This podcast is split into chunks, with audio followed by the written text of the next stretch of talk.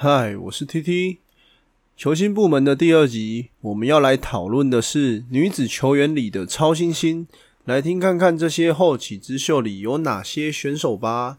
这边再跟各位报告一下，球星部门这个系列是在探讨认识球员主要的打法与解析，以及哪些球员有可能成为未来的超新星，还有目前国内外有哪些选手值得我们来关注的地方，在这个系列都会一一来跟各位报告一下。如果你喜欢这个系列的话，或者想鼓励我继续做下去，都可以在底下留言，或者是寄 email 到我的信箱里。感谢你的支持。那废话不多说，我们开始今天的主题吧。首先，今天要先介绍的这位选手，目前是青年组排名世界第一的女子选手，来自埃及的哈娜·戈达，2007年出生。今年14岁的她就拿下非洲杯冠军，也是史上最年轻获得此殊荣的选手，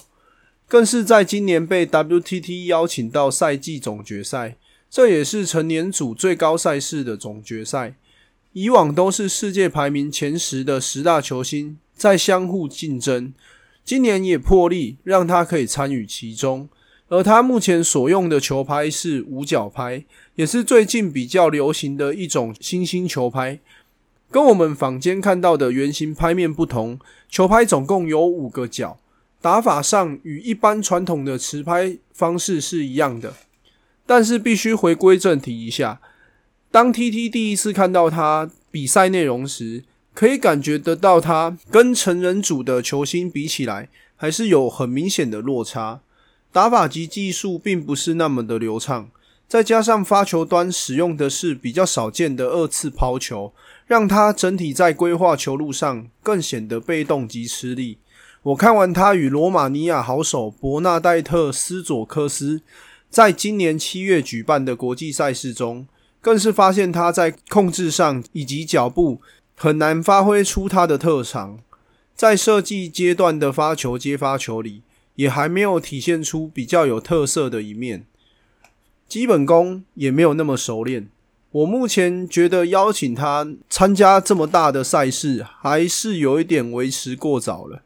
但还是可以期许一下这位选手在将来的赛事上可以有好的提升及进步。有兴趣的观众也可以去搜寻一下这场比赛，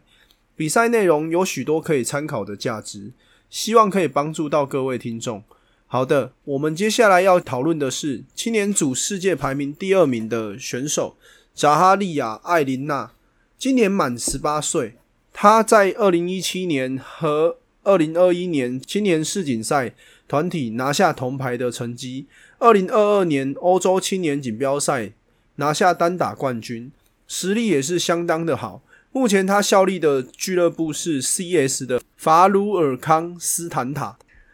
那他在最近的青年组竞争者公开赛上也取得了非常耀眼的成绩。那我们回过头来看一下他的主要打法与技巧，他的打法主要也是右手持拍进攻打法，也是我上集有提到的 Right Hand Attack 的打法。那在我观看他的比赛之后，感觉这位选手在节奏方面做得不错，处理球的衔接也相当到位，小小的缺点就是在脚步的移位上略显吃亏了一点。他的发球方式主要是以下蹲发球为主，那这样他的主旋律打法设计会是在顺旋转方向下去做准备，但是很明显的看到他在处理顺旋转的时候以及半出台的球脚是跟不太上的，这也是未来他需要去提升的地方。如果还能开发出一些主动侧身的技能包，那当然是更好啦。好的，以上就是我们这一期的内容啦，感谢各位，你的支持是我最大的原动力，谢谢，拜拜。